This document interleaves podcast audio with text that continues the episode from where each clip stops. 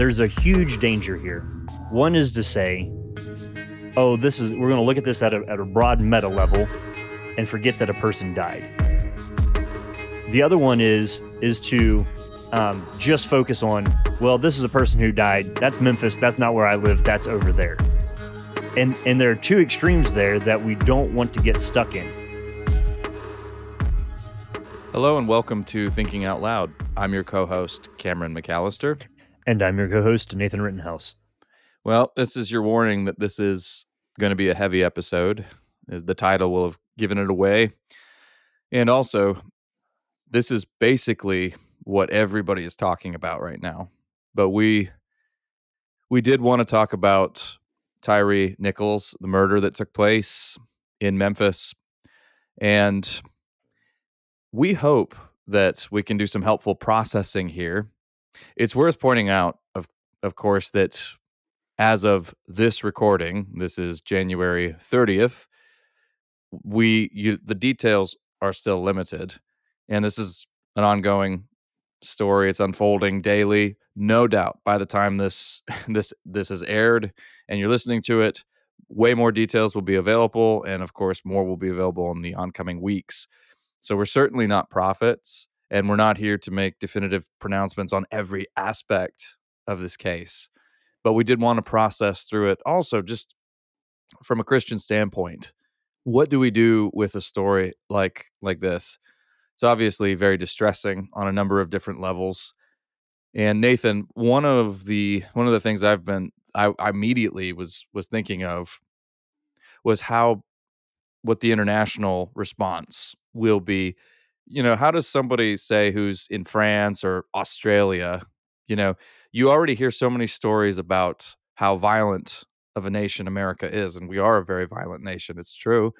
But when you hear a story about five police police officers brutally beating a person to death whom whom they've pulled, pulled over just the picture that emerges is a pretty chaotic one so i've i've just been sort of thinking on that and praying through this i mean i know that it's a cultural moment that i think we can just acknowledge this this is this is more of of just a, a general feel in the air hang on a second but it's a cultural moment that feel yeah, yeah. Let's hear it. Is is violence in America a cultural moment? Say more about that because I think from Wild West to homicide oh, rates oh, in no, Chicago no, no. to the history of that. I mean, it's so in oh, some no. ways that's not where I was going. Yeah, yeah. So yeah, clarify there for a second. Bring us along on what you think is unique about this part of this moment. Yeah, oh no, I would say violence is a consistent thread running through America. So that that does not that doesn't feel new to me. No, what I was what I was getting at and this does crop up from time to time in different eras this feeling, but it's a feeling of chaos. That's really and that sounds like a very dramatic word. And generally speaking on thinking out loud, we will avoid dramatic terms, but I really I can't come up with a better one. These times feel chaotic. There's a sense of crumbling order there's a sense of of just a pent up kind of aggression that you're seeing more and more of and so and this this incident just seems to be a particularly vivid offers a very vivid picture of that now i don't want to speak in broad abstract terms though either because we're dealing with a human life that's been lost senselessly lost. And so i think what part of the way i want i mean i want my posture here to remain focused on on the person who's been lost here and all that he meant to his children, his friends, his family, but also just to acknowledge that I think it seems to be of a piece with a general mood that seems very chaotic. No, I don't think violence is a new thing here at all. In fact, I think America is a uniquely violent nation and always has been. Well, I'm, I'll just lump us in with humanity there. So I think that's the more unsettling thing. Is you said this is a vivid example of something.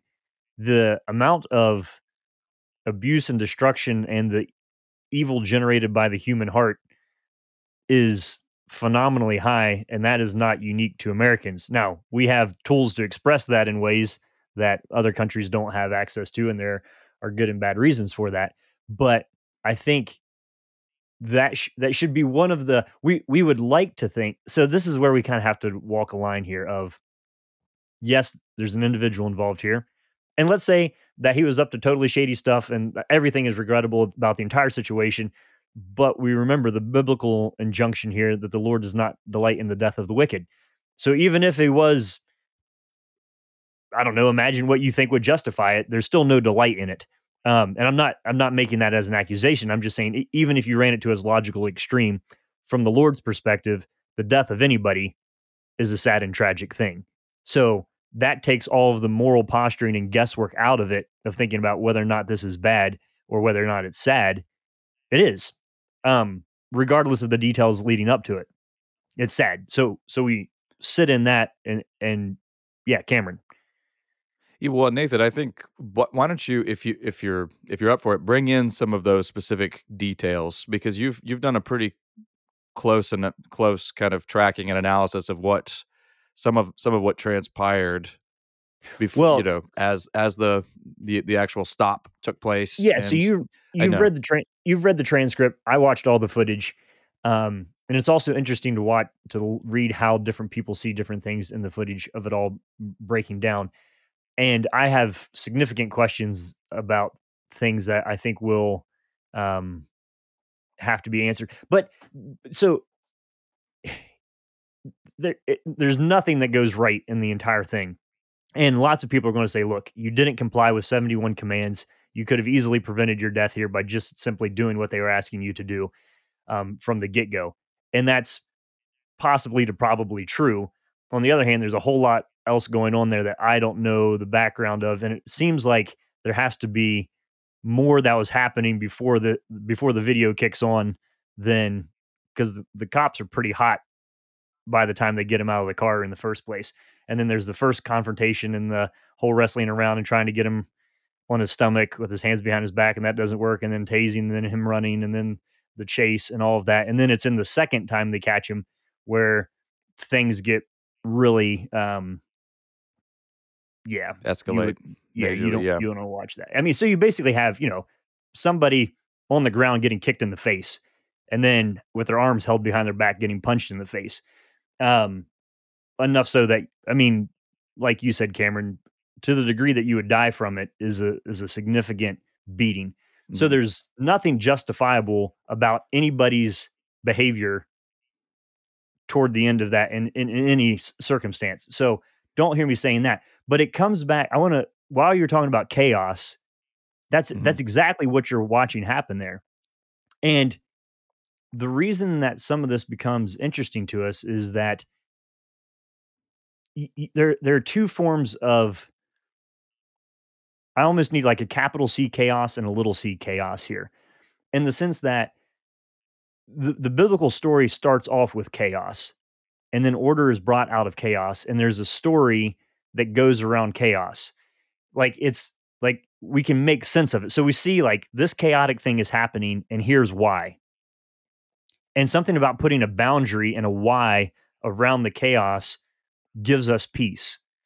But then other times you look at something like this and you don't know the why. You don't know the story. You just mm-hmm. see the chaos and there's this national and personal fidgetiness of like what is going on here and what are we seeing? We don't know the backstory. We don't know all the motives. We don't know th- the amount of unknown that goes around yeah. this little vivid snapshot into it, it is what terrifies everybody. Um, and this one uniquely lacks some of the, um, and the degree to which we want to talk about race. We can, I mean, so if there had been different races involved here, we'd be having a very different conversation. This is why this one uniquely might highlight some things that are part of um, chaos and violence and evil and a lot of other things like we can all we can't just totally set race aside but on this one it allows us to look past that to see something more indicative about humanity um, than some of the other interactions have in the past. So that doesn't exactly answer your question. I'm just saying that's why it's hard to grapple with and part of the uneasiness that we have because we want to know why and we just can't or won't yet uh, have a good way of dealing with that. Yeah, and that that clear rage that punctuates this whole this whole spectacle is is one of those disconcerting factors for me because you know I do think of if they're, if they're if these police officers are this angry to begin with, and of course all manner of speculation takes place on why that is the case, what were there any you know events preceding this? We don't know right now, but certainly you have that lack of control on display at the beginning. I mean, this man is clearly yeah. So is he not cooperating at the beginning? No, but is he probably is it likely that he's afraid and terrified? I, I mean, I think so. mm. I'd agree.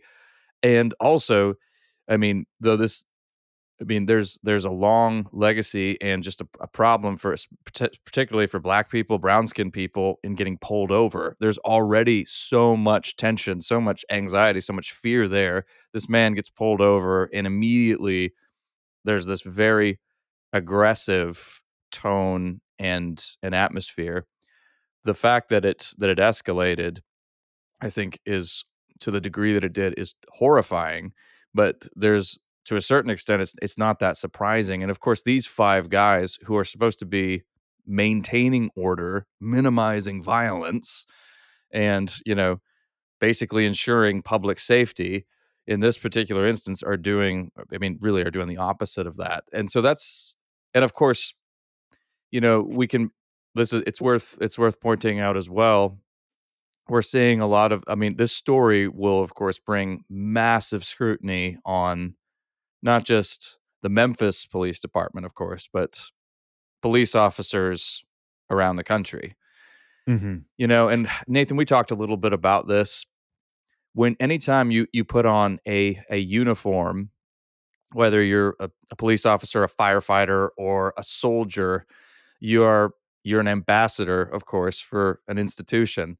So something like this happens, it just casts the shadow over the whole thing. And I mean, of course, Memphis now, I mean this this whole city is probably is going to be under so much scrutiny.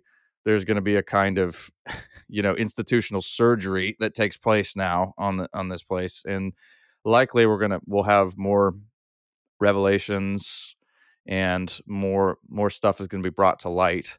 But I think it's it's it's worth bringing that in here too. Yeah, so the the thing of it is is what that everybody involved in it would, in hindsight, have a justifiable reason for what they did. Um, perhaps, or in their mind, have a reason for, you know, so the cops may very well have thought this guy is a danger. And what we're supposed to do with dangerous people is subdue them and arrest them and prevent more reckless. Like we we don't know. Um, now, it could be that they just went nuts. They were on drugs as part of an internal gang. Who knows? But we can't speculate on that from here, and we can't speculate on what was going on in his mind as well. But I want to get to your point on the representation thing because I just looked it up. Um, 50,000 people a day get pulled over by the cops in the United States. So 50,000 is a lot. And this one from several days ago is the one that is going to make the news and stay on the news for a long time. So you have 49,999 versions of this that didn't end like that. So I'm very sh- certain that every police officer who's involved in every single one of those other ones does not want to be associated or identified with, nor should we um, assume, you know, that that type of uh, action. Then, so so it's a it's complicated in that way. So I just wanted to highlight the point that you're making there of the idea of collective representation or how you're judged based off of individuals who look the same as you is a serious thing. It is, or wear the same uniform. Yeah, and and well, and of course, and the other another eh, analogy we can bring in here is for those of us who who call ourselves Christians. You know, we you know numerous misrepresentations happen on a public level and major scandals happen on a public level and then it's just one of those byproducts of something like that that you're going to be associated with it. And there is, but I also want to say this, and this is going to push a few buttons, and feel free to push back on me, Nathan, here. But again, this is thinking out loud. But I had, I've said before, I said this in the book I wrote called Faith That Lasts with my dad. Whenever I hear So I'm making I've made a, quite a few statements about this being a chaotic cultural moment. There's another phrase I, I I heard a lot, and Nathan, I've I've talked to you about this, complained about this, that you know we're you know you're the, the level of moral insanity that we're seeing in our nation. I, I hear this a lot from from Christians. Okay, I'm picking on Christians now. I had a problem with that phrase, and even me saying chaotic culture. So I got to qualify this here. If we are, if if we're we're talking about a culture that's in precipitous decline, just from a cultural standpoint, we are most certainly numbered in that decline. So we are we are part of it. So when there is a an egregious say moral failing in in the church in Christianity, especially if so if it's in if it's sort of in our circles, you know, evangelical circles, and we're associated with it. I think there's there's there's some share of ownership. I mean, it's it's that that maybe is necessary. It's worth taking. It's worth searching our hearts. This isn't comfortable for us because this, but this actually hones in on I would I would say a little more of a biblical view of sin which views sin not as a purely individual thing. It can't be a purely individual thing. If you're a human being, you're a relational creature. Now there's a there is a balance here because we have to scripture also says work out your own salvation in fear and trembling. But there if we are inescapably relational creatures and we are part of a community and in our community we see this kind of heinous behavior then I think there is room for soul searching. There is room for searching our hearts, and there is there's room for taking our share of ownership in the matter. How have I, in you know, in my small, maybe imperceptible ways, contributed a little bit to to the culture that that you know makes something like this more possible? I, this is a, it's a challenging point to make, and I'm I'm totally ready for some pushback. We can we can go back and forth on that, but I think it's worth stating that here a little bit because that's we're dealing with that kind of a story here.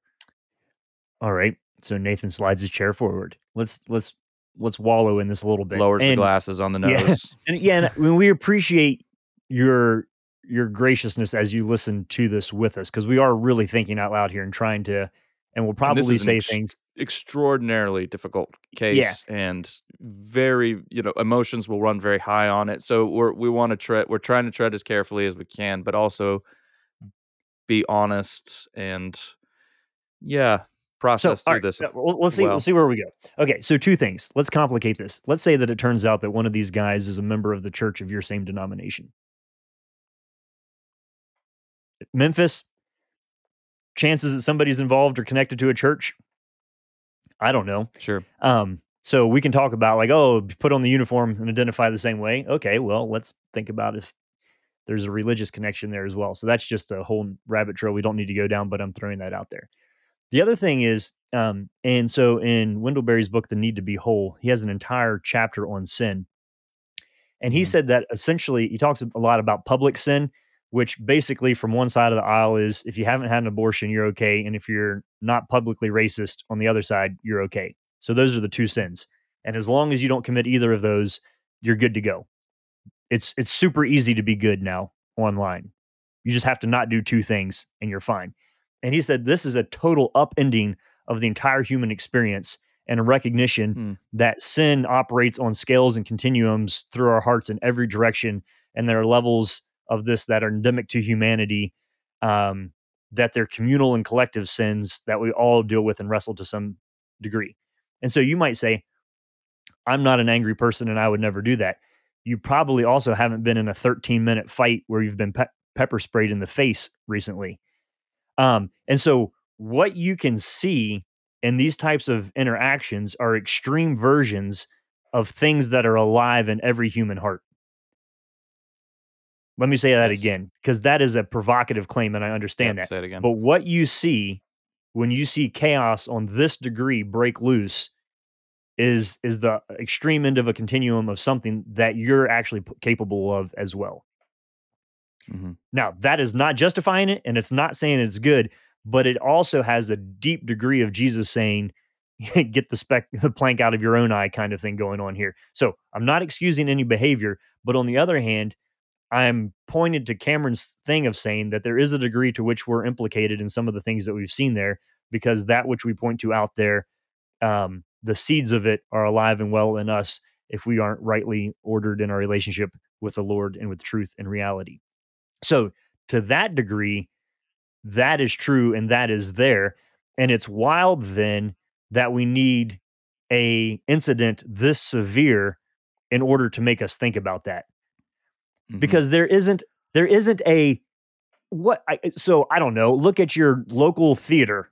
What movies are being played and show and I I would guarantee you that in what half of them somebody's going to get beaten to death.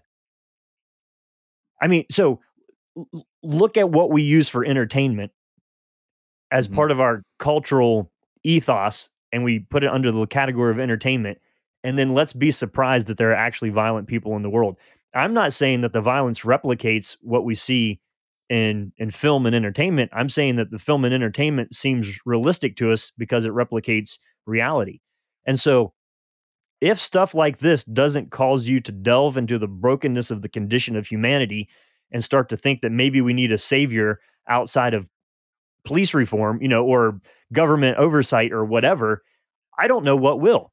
And I'm not saying that there aren't things that we can do to structurally improve things and there are wise and level-headed things that could be done whether it be training or screening or whatever that would have prevented this, but you do get to certain degrees of chaos where you recognize that we are out of our depth and our capacity to contain this based off of just warm fuzzies and the proper education.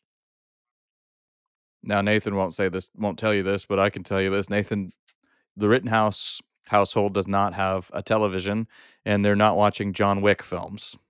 But I think true. that's a convict. But I think that's a convicting word from you, Nathan, because you're pointing out that what why do we have an appetite for this kind of stuff? Why is I mean you you do look at our entertainment habits and it's hard to avoid the fact that there's what appears to be quite a persistent bloodlust there. And also what we think is I thought something else that was very interesting that you said was that we we often take this take for granted that this is a realistic view of of just the way things are. Or the way we but, want them to be. or the way we want them to be but things things don't have to be like that. Even with human nature being being what it is things don't have to be that violent. They, that's there are other ways. There are there are other ways to res, to solve problems. But just it's just worth floating that out there just how how a default setting for us is that well you know of course just violence is a necessary ingredient in human mm-hmm. life and society that thought actually has a lot more to do with people like Thomas Hobbes and Locke who codified this into their political theories than it actually has to do with the way the way things play out. Yes, human beings are capable of some incredibly wicked and explosive and violent and hateful behavior, but human beings are also capable of incredibly healing and beautiful behavior in the face of major crises. You see this. You can see this time and time again. I mean, amazingly the way the way communities come together in the face of shattering attacks and and just horror horrors and but people it doesn't have to look like this. But here's here's another pointed question that goes along with what Nathan was saying and just the the general violence in the air and maybe our own part part in it. I want to float out a question and then I want to play a little thought experiment out and then hand it over to Nathan. But the question is, I mean, for those of us who operate vehicles and drive, I mean, how many of us have succumbed to road rage? I mean, the the incredible explosive violence that comes out of our mouths sometimes when we're behind the wheel of the wheel of a car. I mean, it just it just gives you know vindication to you know the words of, of James when he says you know the, the, the all the all the worries about the tongue because you know out of you know we bless our Lord and then we curse our fellow fellow man and this is this is something that is just kind of a way of life for many of us and I do think that there are times where the social you know sort of the the bonds of human relationships and social mores do get gossamer thin and crumble and there's just there are high, so I do think there are times there are cultural moments where you've got more road rage, less restraint, and other times where manners, community standards. I sound very old fashioned here, very old Little House on the Prairie, but do act as as sort of forms of restraint. I think we're definitely in a very Mm-hmm. unrestrained moment where and part of that, I mean, there are numerous factors there that the notion that you should always express yourself, our hyper individualistic behavior, but it absolutely contributes to we, we forget. I mean, we're we inhabit a spiritual world. We're, contri- we're I mean, we're polluting in a sense the world Mhm. with our hatred and our profanity our, and our infective and that does create a very real atmosphere but here's here's a quick thought experiment for you and this goes back to what if one of these five officers was part of a, a pca church in your area or you know or you know the local baptist church or something? It's, it's part of your denomination.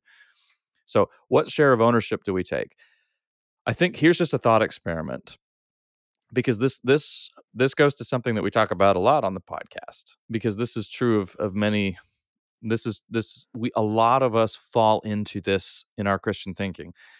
Okay if you go to a church where there is that bracketing that's kind of stressed maybe inadvertently between spiritual life and real life the spiritual life is is you know your your your devotions, your prayer, your worship of, of Jesus. This happens on a Sunday and it's it's very important. But then you leave the church and you go back into the real world with real problems that require hard and real solutions, you know, whether they're financial, whether they're legal. And there you consult all the experts and you just live as a normal professional. And so you live your life as though the fear of God. Well, you live your life outside of the fear of God, and you live your life as though God isn't really. He's a sort of a distant deistic God, or he does, or he's not really plays no role at all. This is what Craig M. Gay calls practical atheism. So, if that is the vision that's being reinforced in your church, then that's a vision that makes it possible for us to bracket the fact that human beings are made in the image of God when we're going to our office and when we have the ability to crush somebody, we crush somebody. When we have the ability to, curse them out when we're driving and cut them off and ride them, and then then we do that, and we're able to maintain that neat little division. And sadly, and again, we are for the church. We love the church, but sadly, some of our churches here in North America have ended up inadvertently, I think, reinforcing that kind of a notion. And we we need to, as Christian people, vigorously push back against that kind of truncated vision of human life. So you're what are we what are we actually saying here? There's a sense in which, oh, this is the case, that there are degrees of chaos that you can't control. And so the only thing that you can control is how you respond to it. Like there there are things that are we we Yeah. intellectually know that can be true, but it's a discipline and a habit to bring that back into reality. So, yeah, you live in Atlanta where traffic is chaotic. I mean, I was with Yeah. you once when you got pulled over on the most ridiculous thing. Yeah, we- we'll get Well, into that you. sometime. Yeah, I, I would f- fully justify Cameron's head shaking at that whole entire situation. Um, and you're, I mean, you're you're totally ho- helpless and defenseless in that, even in court. On yeah, so Mhm. y- y- you're you're part of a system where there's no way that you come out on top of that. Um, now the way that you treated the officer was very different, so that was a big part of how that worked out. But let me say this: so yeah, you live in Atlanta where traffic is crazy, and I can see how things tension you know builds up there. I live at a place where there's not a lot of traffic. In fact, if I have to stop at a stop sign, we're like, man, what's going on around here? Um, but that means we use our high beams at night to drive a, a lot because oftentimes you're the only car on the road. And when a car's coming the other direction, what's the, what do you do? 500 feet from the Yeah. front, 200 feet from the back, you put your low beams on because it's a common courtesy to not to blind the other person. And I get cranked about this and I complain about it to my wife all the time. We're living in a time of nobody cares about anybody else's experience. Everybody leaves their high beams on. And so I have more opportunity to turn the other cheek when it comes to people leaving their high beams on because my impulse is I'll just leave my high beams on too. Um, and so every single time that I turn my low beams on and somebody leaves their high beams on, and I have a little car, so I mean I'm always getting it right in the face. Um, it's like this is the right thing to do. Like this is my opportunity to turn the other cheek Mhm. and not perpetuate. Uh, which I know sounds like a super silly thing when I say it out loud, but yeah, it just points to that like you have to make a conscientious effort, even on the tiny things, to say, I'm not participating in the system of retaliation. Um, Yeah.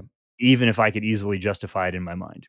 and it will feel like a lost cause. And ama- yeah, so let's bring in Wendell Berry again. I, I was reading a lovely little essay of his from the early years on maintaining a mar- what he called a marginal farm, Hmm.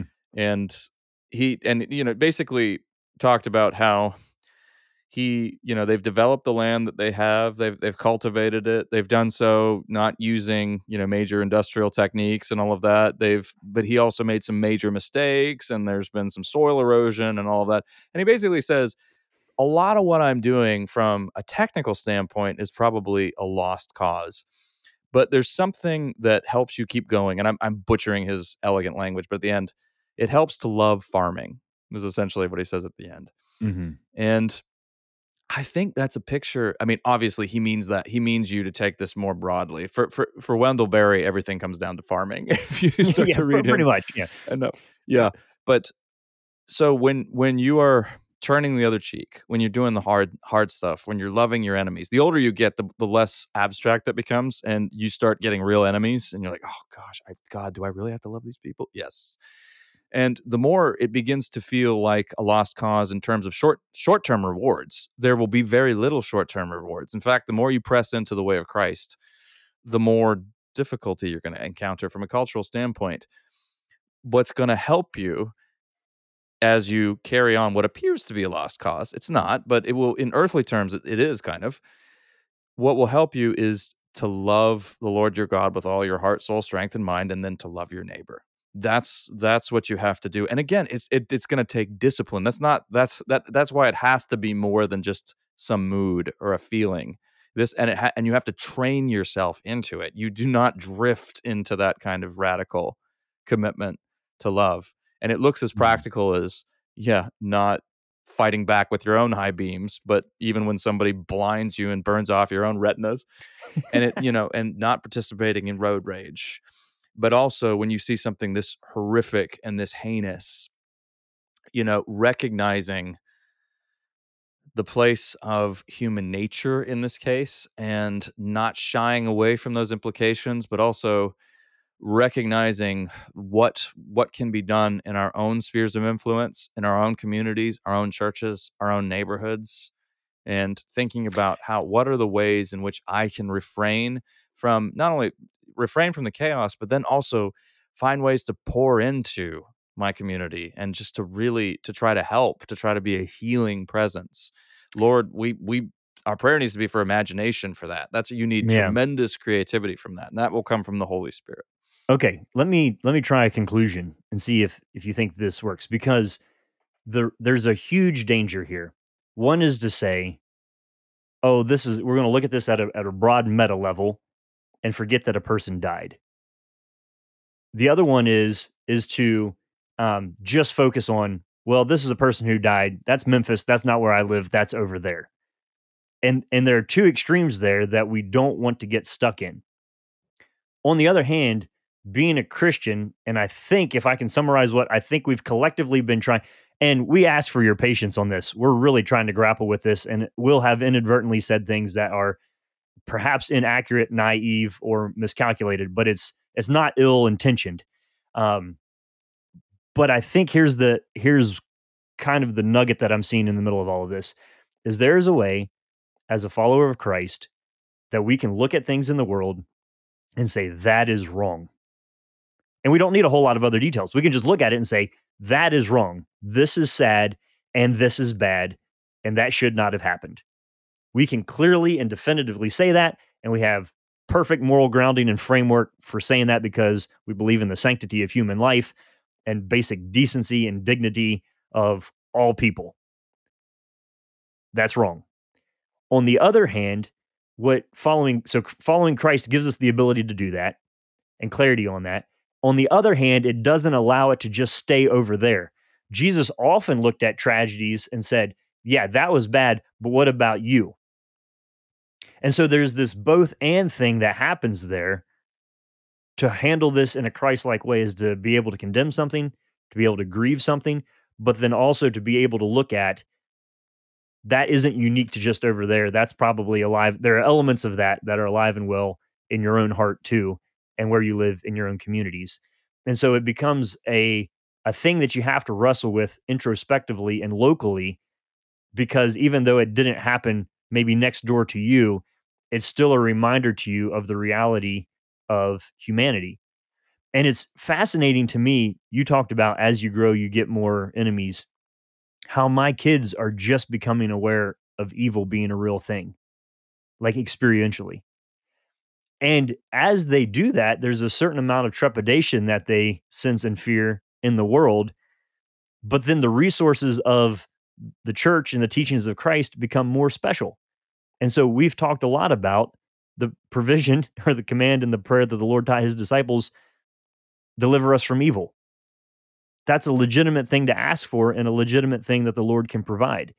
And so there's a sense in which the gospel begins to make more sense when you see the actual nature of humanity that it was built to engage with and not a sparkles and glitter and facade of humanity that we like to construct.